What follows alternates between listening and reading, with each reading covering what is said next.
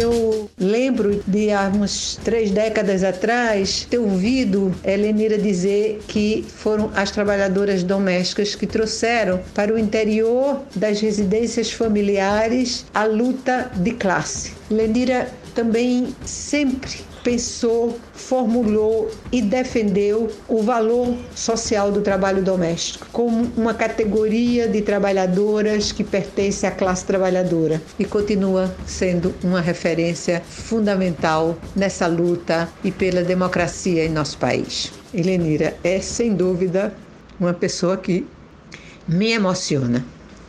É isso.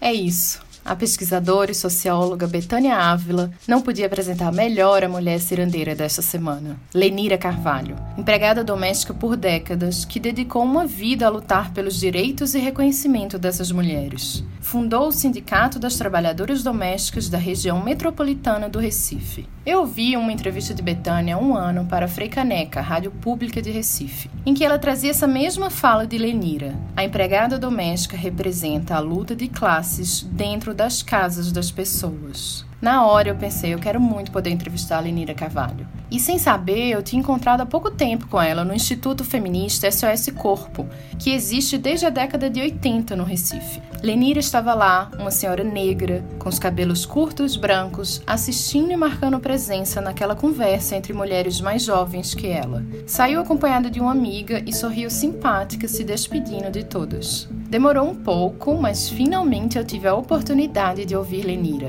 Ainda que por telefone, peço desculpas mais uma vez pela qualidade do áudio, porque ela está sozinha em casa, isolada nesta pandemia. Estou em casa, eu não posso sair. Eu já estou, além de ser a idade, tenho muita qualidade de doença.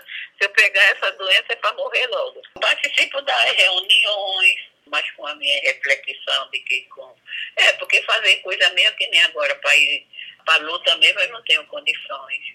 Escutar Lenira, aos 87 anos, que está afastada da luta agora, né, mas já esteve muito presente em momentos importantes. Ela fala com lucidez de um passado recente de muitas injustiças que ela converteu em força para conquistar direitos. Se preparem, porque é um verdadeiro aprendizado conhecer a história de Lenira e a gente compartilha com muita honra no podcast Cirandeiras mulheres e suas lutas em cada canto do Brasil. Para formar uma grande roda de inspirações. Vem escutar e cirandar com a gente. Joana, que gratidão tem sido ouvir mulheres fortes e espalhar a palavra neste nosso projeto, né? Elas não estão nas mídias, nos palcos, nas universidades, mas estão neste mundo distribuindo sabedoria, transformando o seu entorno. Como diria a jornalista Eliane Brum, são mulheres que fazem literatura com a boca. Quando passar essa doença, como será esse mundo, como será esse Brasil? A gente não, não tem noção do que, que vai ser.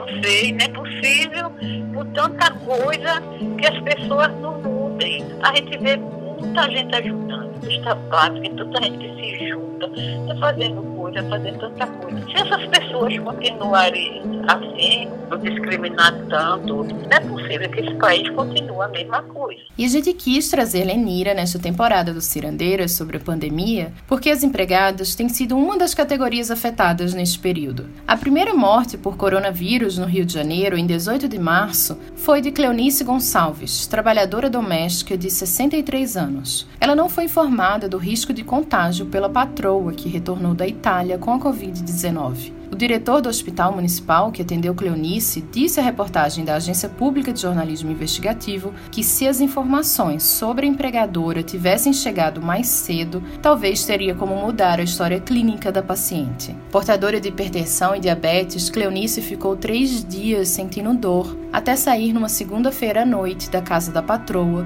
direto para o hospital, sem saber que podia ter pego o coronavírus. Começou a sentir muita falta de ar e a ventilação mecânica necessária veio tarde. Ela morreu na terça-feira. Que história triste, né? Expõe um país com muitas desigualdades. E são vários os casos em que empregadas domésticas continuam sendo obrigadas a trabalhar em casas de família, se expondo ao risco. No dia 20 de março, filhos e filhas de domésticas e diaristas escreveram um manifesto ao poder público, empregadores e toda a sociedade civil, reivindicando a dispensa remunerada dessas trabalhadoras, para que elas também pudessem fazer quarentena. A carta já tinha recebido 86 mil assinaturas até o 1 de maio, que é o Dia da Trabalhadora e do Trabalhador. Esse caso do Rio de Janeiro e o manifesto mostram como ainda hoje existem na sociedade pessoas que não consideram empregadas domésticas como trabalhadoras providas de direitos e dignidade. E é por isso que a gente propõe agora um mergulho na trajetória de vida e de luta da nossa cirandeira Lenira, para entendermos o passado e o presente dessas mulheres que trabalham dentro das casas de milhares de brasileiros. Esperamos que seja uma oportunidade, neste momento de pandemia, de olharmos com mais clareza e os devidos direitos para as relações sociais. Lenira Maria de Carvalho, alagoana com título de cidadã pernambucana, conjuga o verbo lutar desde que entendeu que as empregadas mereciam ser reconhecidas em seu trabalho e respeitadas em sua humanidade. Mas essa nunca foi uma missão fácil. Lenira teve que transformar dor em força para mudar a sua história e de muitas mulheres esquecidas no quarto de empregada. Mas para começar a contar essa história, a gente volta lá em 1930, onde tudo começa com a mãe de Lenira, que mal conseguia criar as filhas dentro do cômodo de empregada na casa grande de um engenho de cana-de-açúcar em Alagoas. Sou filha de mãe solteira, aí minha mãe nunca, nunca pôde assim criar a gente, porque ela nunca teve casa, dormia numa cama que era uma cama para minha mãe ou chamava de solteirana. Dormia eu, minha mãe e minha irmã, três pessoas naquela cama, porque a gente não tinha direito. Quem tinha direito era minha mãe. Muita noite, eu e minha irmã, a gente subia cinco vezes de noite. E minha mãe não podia dar café a gente, podia tirar para dar para gente. Com 14 anos de idade, Lenira deixa o interior de Alagoas e vai para Recife, para ser babá na casa do filho do senhor de engenho, que teve relações com a mãe dela e era o pai de um dos irmãos. Mas ela queria mesmo era arrumar os dentes, algo que o futuro patrão, e ironicamente ainda era padrinho de Lenira, prometeu fazer, e passou a trabalhar de segunda a segunda sem direito à folga viver no interior, né? Para ter as coisas, comprar um vestido. A gente só comprava roupa duas vezes por ano. Era São João que comprava vestido de chita e no Natal. Tudo. E também meus dentes tinham se estragado. Eu tinha muito, achava muito feio. Tinha rua, assim, dente, sem pessoa sem dente e tudo. Não, achava horrível. Aí o filho desse, desse patrão que engravidou minha mãe era meu padrinho, para tu ver, meu Deus do céu. Eu tinha eu não queria que, que fosse meu padrinho. Aí me chamou para vir para cá para ser babá. Prometeu cuidar dos meus dentes. 92% do serviço doméstico remunerado no Brasil é ocupado por mulheres, sendo 70% negras, segundo dados mais recentes do IPEA, o Instituto de Pesquisa Econômica Aplicada, uma marca que vem desde a escravidão. Os homens foram trabalhar no campo das coisas e a mulher, a, a escrava ficou aonde? Tirou o nome de escrava e botou ama, ama preta, ama de leite, ama não Eu acho que foi uma marca muito grande eu, pelo menos, vivi no engenho, eu já vim, já vim para aqui trabalhar. Já tinha uma marca, uma já da minha mãe, de viver tantos anos na casa, não sei nem como foi a história dela. Uma vez eu vi minha mãe chorando, dizendo que eu estava trabalhando por minha causa e por causa de minha irmã. Filha de empregada, Lenira refez o caminho da mãe. Foi quando entrou para o movimento da juventude operária católica que começou a entender que poderia brigar por uma vida melhor, em que pudesse ao menos descansar e não só trabalhar, trabalhar e trabalhar.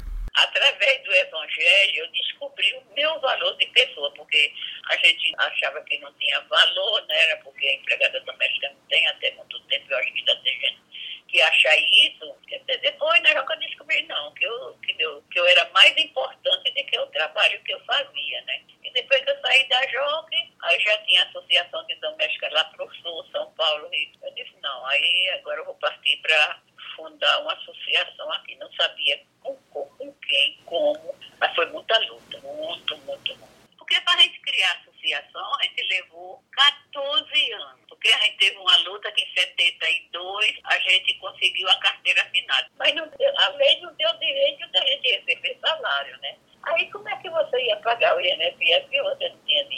14 anos para conseguir montar uma associação profissional, porque essa não era uma categoria reconhecida no país como trabalhadoras. Na Constituinte de 1988, as empregadas conquistaram parte dos direitos e puderam fundar um sindicato. Só em 2013, o projeto de lei complementar, conhecido como PEC das Domésticas, mudou a Constituição, mas só foi regulamentado em 2015 e elas conseguiram finalmente obter direitos trabalhistas e previdenciários, entre eles o direito de ter uma carteira assinada, salário mínimo, acesso ao FGTS, seguro-desemprego, férias, feriados, mas Lenira fez a empregada doméstica também ser uma profissão valorizada e não descansou enquanto não garantisse o valor de pessoa às mulheres que trabalhavam de empregadas, como ela e a mãe. Não era que as pessoas da casa me maltratavam, não, eu tinha muita consideração na casa, mas trabalhava muito. Tudo era vendida, tudo, ninguém sabia de nada. Nove filhos que a minha patroa teve. E, nossa senhora, capaz de doidar de tanta responsabilidade. Se as pessoas tinham direito, se a gente trabalhadora doméstica não ia ter direito. Sempre eu lutava para que a gente tivesse direitos, mas um direito que viesse com a valorização da pessoa. Como os direitos vieram tarde, só depois de muito perrengue nas esferas legislativa e jurídica, Lenira, assim como muitas mulheres, a maioria negra, trabalhou 45 anos até conseguir se aposentar aos 60. Boa parte desse tempo sem direito a salário, folgas e férias, e enfrentando inúmeros preconceitos. O preconceito era grande. Ainda tem gente que tem preconceito. Até quando a gente fazia o boletim da gente, tinha uns que queria que não botasse trabalhadora doméstica. Ah, não, a gente é doméstica, tem que ser isso. É essa humilhação da pessoa que é muito mais inferior, né? Vê também o problema racista, problema, acho que eu acho é sério, é essa consciência de classe, principalmente do lado da gente doméstica, né? A patroa não sei se vai ter nunca, mas se a gente tivesse mais uma consciência de classe, se exigiria, era não, eu tenho fé, eu tenho direito a isso, mas então é uma pessoa que serve muito o país, que seria das, das madames para trabalhar noutra coisa, que não tivesse a empregada doméstica para ficar dentro da sua casa, para tomar conta da sua casa, tomar conta dos seus filhos. Eu acho que até agora que tem muita gente que está sem empregada, eu acho que vai ver quanto uma casa dá trabalho. Que história forte, né, minha gente? Passa por várias questões e guarda muitos resquícios da escravidão. Quando me vi como mulher feminista e defensora dos direitos humanos, identifiquei uma série de privilégios. Eu tive empregada doméstica na infância, uma mulher negra que está presente na minha vida até hoje, junto com toda a sua família. Primeiro é importante entendermos que somos racistas. Eu, você, Joana, e provavelmente você que nos escuta. Depois de nos reconhecermos, precisamos escutar nossas companheiras negras e participar da luta antirracista. E é importante também não esquecermos do lugar de onde viemos. A minha avó materna, Maria, era lavadeira. Tem outro documentário chamado Filhas de Lavadeira, que ao trazer Lenira para Cirandar, me veio vários trechos dele na cabeça. É um filme que conta a história das gerações de empregadas domésticas e lavadeiras e que suas filhas e filhos, através do estudo, puderam escolher outras profissões e romper esse ciclo quase hereditário. A minha mãe casou com meu pai, que vinha de uma família com mais condições, mas ela mesma só estudou até a quarta série. Meus pais estão juntos até hoje, e isso mudou o curso das mulheres da minha família, pois eu e minha irmã pudemos estudar e eu seguir a profissão de jornalista. Mas sabemos, e Lenira reforçou isso pra gente, que muitas mulheres negras acabam se casando com homens opressores, mas são uma esperança de sair da casa de patrões e de um trabalho escravo moderno ali dentro com toda aquela coisa de deixar a família, tem um problema afetivo muito grande. O problema afetivo era muito grande que essa doméstica passava. Aí, qualquer cara que dissesse que ia tirar ela da casa da patroa ou que ia casar com ela caía. Eu nunca vi, mas não tenho nenhum problema, porque eu depois eu fiz um voto para não casar mesmo. E uma vez eu namorei assim com um rapaz há pouco tempo. Ele disse, mas eu acho que é tão difícil assim, uma pessoa que não tem pai no lugar, não tem irmão para defender. Eu disse, eu mesmo me defendo. Não preciso nem de pai nem de mãe para defender, nem de irmão para defender. Eu mesmo sei me, de me defender. Tá, tá vendo? Primeira mentalidade, você não tem pai aqui nem tem irmão, então. E que infelizmente muitas meninas caíram. Ainda bem que Lenira conseguiu ter essa consciência de gênero, raça e classe, né? E passou a enfrentar toda uma estrutura patriarcal e econômica por outras mulheres. Sabe aquela frase, minha empregada é como se fosse da família? Lenira sempre rejeitou fortemente. Puxa, aquilo era a pior coisa do mundo. Eu não, não sei nem se ela dizia conscientemente, mas é, é, era uma coisa que, se a menina botar na cabeça que é da família, para ela descobrir que não, que ela é empregada, que é coisa, isso não é, é mais difícil. Então tem uma relação, patroa que dá muita coisa. E a gente não tinha direito a salário a décimo terceiro, né? Então quase todo ano a patroa dava, dava vestido, dava tudo, porque aí não tinha direito a décimo terceiro. A menina fica muito, ah, ela é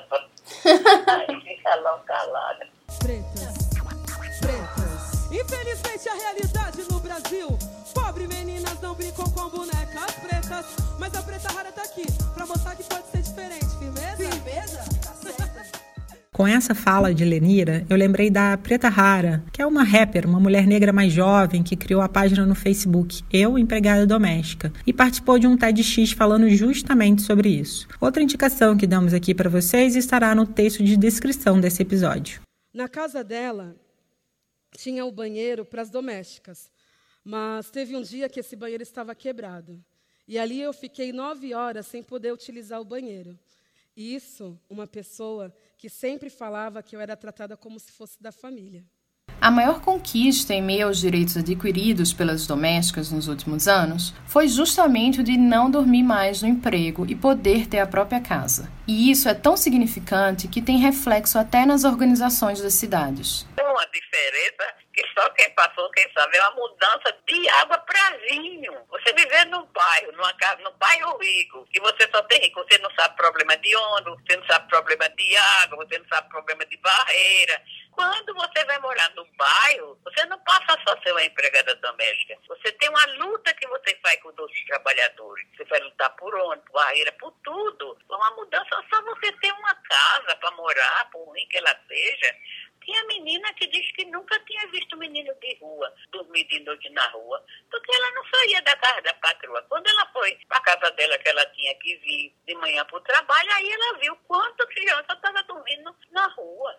Depois da Constituição, que você passa a ter direito ao salário mínimo, a pessoa podia alugar um quarto. Aí mesmo que não, não era que toda doméstica tivesse em casa, não, mas podia alugar um quarto. Aí vendia aquele povo que invadia e depois vendia aquele pedaço tudo, tudo isso é, é mudança. Você ter sua casa é, é uma coisa, é uma diferença tão grande, meu Deus do céu. Você viver dentro de uma casa que não é sua, você não pode nem sentar na, frente, na sala para ver a televisão. Depois foi que botaram televisão no quarto da empregada, mas isso, meu Jesus, quantos anos depois? Nânia, a gente que viveu tem as duas realidades, é uma mudança muito grande. A Federação Nacional das Trabalhadoras Domésticas, a FENATRAD, lembrou em texto publicado no site fenatrad.org.br que, mesmo amparadas por lei hoje, os direitos delas continuam sendo desrespeitados, especialmente as que trabalham na condição de diaristas. Apenas 28% das trabalhadoras domésticas têm sua carteira assinada, e o salário médio da categoria não chega a 772 reais por mês, apontam dados do IPEA de 2019. A FENATRAD afirma que o Brasil segue discriminando as diaristas que trabalham até dois dias por semana para o mesmo empregador. As diaristas representam cerca de 45% da categoria. A falta de proteção social mostra toda a sua crueldade nesse momento de crise sanitária vivido pelo país, pois afeta desproporcionalmente nós trabalhadoras domésticas. Isso porque a articulação gênero, raça, classe, que é determinante das desigualdades sociais no Brasil, recai de forma ainda mais dramática sobre nossos corpos, trabalho e vidas neste contexto de pandemia. Fecha aspas. A entidade cita problemas que afetam as diaristas que estão perdendo sua renda, trabalhadoras domésticas de carteira assinada que estão sendo obrigadas a aceitar redução de salário e se manter trabalhando na pandemia para não perder o emprego, cuidadoras que são forçadas a passar a quarentena na casa do seu empregador, trabalhando turnos duplos ou triplos, sem receber compensação ou ter descanso. Betana Ávila, que é da SOS Corpo em Pernambuco e falou sobre Lenir aqui no início do programa, volta agora para comentar sobre a situação das domésticas que nem sempre conseguem o acesso ao auxílio emergencial oferecido pelo governo. É um momento difícil e nós temos, através do nosso contato com as trabalhadoras domésticas, é, nos sindicatos, nós sabemos que o acesso a essa renda básica tem sido muito difícil, tá certo, do ponto de vista burocrático, e a gente está vendo o, o, governo, as autoridades públicas nacionais não têm feito de uma maneira que de realmente possa democratizar esse recurso é, na proporção da necessidade urgentemente, uma vez que grande parte dessas trabalhadoras são chefe de família e vem da renda delas, do salário delas, os recursos para sustentar a si e ao seu grupo familiar. Outra dica que a gente tem para dar é do Museu dos Quilombos e Favelas Urbanas, o Muquifo, em Belo Horizonte que tem uma coleção dos presentes dados pelas patroas às empregadas domésticas. E o Muquifo está funcionando virtualmente agora com a pandemia, com vídeos no Instagram, Muquifo. Dá para todo mundo acessar. Sim, eu estive no Muquifo com o um amigo jornalista Rafael Rocha. A gente traz ele para a nossa ciranda por dois motivos. Rafa foi o grande responsável pela união minha e da Joana. Ele sempre apostou nessa parceria. E nesse dia que conheci o museu, Rafael foi fazer uma reportagem sobre o local. Ele conta pra gente sobre a seção das empregadas que existe na exposição permanente do Muquifo. Kifo fala da empregada doméstica de duas formas. A primeira delas é reproduzir nas suas instalações um quarto de empregada, cubículo, que existia mais antigamente, infelizmente hoje ainda existe em alguns lugares. A outra forma de falar do ofício é através de uma exposição que o padre Mauro, que é o curador, montou a partir de objetos que as moradoras da comunidade doaram para ele são mulheres que são empregadas domésticas e que elas acabavam ganhando alguns objetos que as patroas cansavam, não queriam mais em casa, alguns cacarecos. Então era um cinzeiro que uma patroa cansou de ter em casa, um quadro que quebrou, algum objeto ou enfeite que ela acha que não combina mais com a casa dela, ela deu para empregada. Minha gente, estamos precisando de mais ouvintes homens como o Rafa nessa roda, viu? 70% do nosso público é feminino. Desafiamos você que nos ouve a convidar mais um companheiro homem a cirandar conosco. Bem, nossa ciranda sobre Lenir e suas lutas pelas empregadas domésticas vai ficando por aqui hoje, fechando nos 20 minutos prometidos e aquele chorinho de sempre, claro. Mas vamos continuar mais alguns minutinhos hoje. Então não vá embora que a gente tem recados para e dos nossos ouvintes. Em comemoração ao segundo mês de Cirandeiras, que agora tem seguidores, está inaugurada a sessão Mais uma Volta de Ciranda.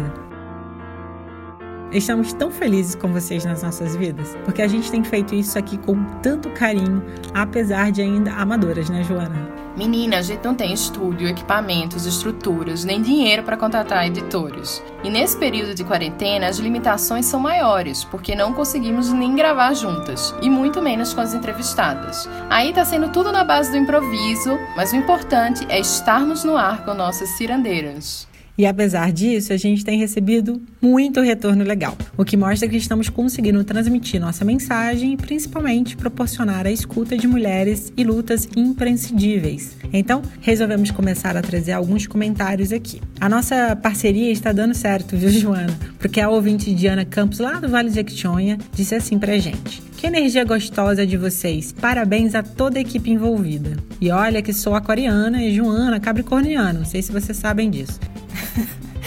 Eu já te disse que duas das minhas melhores amigas de infância são aquarianas, né? Então sou uma caprica acostumada já. Mas vai saber se essas aquarianas lindas estão acostumadas comigo, né? E claro que precisamos falar aqui da nossa ouvinte cirandeira maravilhosa, Luísa Gold, de Niterói. Ela tem captado perfeitamente o espírito de cada episódio e simplesmente indica em detalhes os trechos para cada amiga. Luísa tem comentado sempre lá no nosso Instagram, cirandeiraspodcast, e um dos primeiros primeiros, ainda sobre o episódio 1 de Ilia de Itamaracá, dizia assim: Aceitei o convite para entrar na roda e a cada nova volta me deixei conhecer e encantar pela ciranda. Me imaginei aprendendo a dançar na vida com Lia e em meio à marcha e as camponesas. No fim, dançar com todas elas e com vocês, as jornalistas que criaram este lindo projeto para comemorar um novo tempo. Mais justo com todas. Esta niteroense que vos escreve e sempre quis conhecer o Nordeste, agora quer mais. Obrigada por este presente. A gente que agradece, Luísa.